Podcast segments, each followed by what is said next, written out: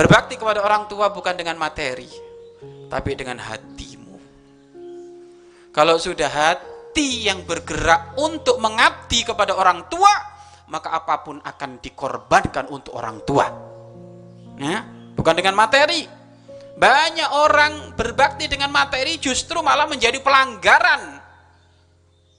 Kurang ajar kepada orang tua. Mentang-mentang dia berduit, seorang manajer apa, kan gitu kan. Seorang owner apa gitu wes kaya raya ini.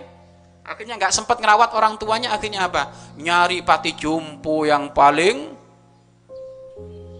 paling bagus. Akhirnya orang tuanya ibundanya ayahandanya ditaruh di panti jum panti jumpo itu kurang ajarnya. Anak itu. Akhirnya masya Allah setiap pagi itu orang tua yang taruh di panti jumpo nangis karena pengen lihat cucunya nggak bisa ketemunya lebaran sekali itu pun kadang nggak sempet yang datang parcel saja. Apa nggak kurang ajar anak kayak gitu itu? Apakah kamu lupa di saat kamu kecil? Apakah kamu dititipkan ke orang? Enggak dimomong sendiri oleh ibundamu dimomong sendiri. Ini giliran orang tua kita tua ditaruh di panti jompo panti asuhan. Haji kok bisa ada orang kayak gitu?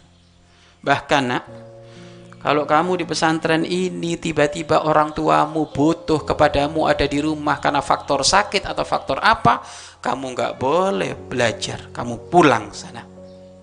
Karena kamu kalau belajar maksiat, orang tuamu lagi butuh. Tapi kalau orang tuamu nggak butuh, kamu istiqomah di sini. Berdoa yang banyak kepada Allah untuk kemudahan orang tuamu di, di rumah sana. Ya,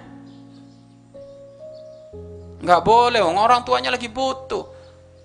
Orang tuanya di rumah lagi kesusahan butuh anaknya. Ya harus pulang. Nggak boleh belajar ilmu. Kewajiban saat itu adalah mengabdi kepada kedua orang tuh orang tua. Mudahan orang-orang tua kita dijaga oleh Allah Subhanahu wa taala. Sehat panjang umur taat ya ahli sur ahli surga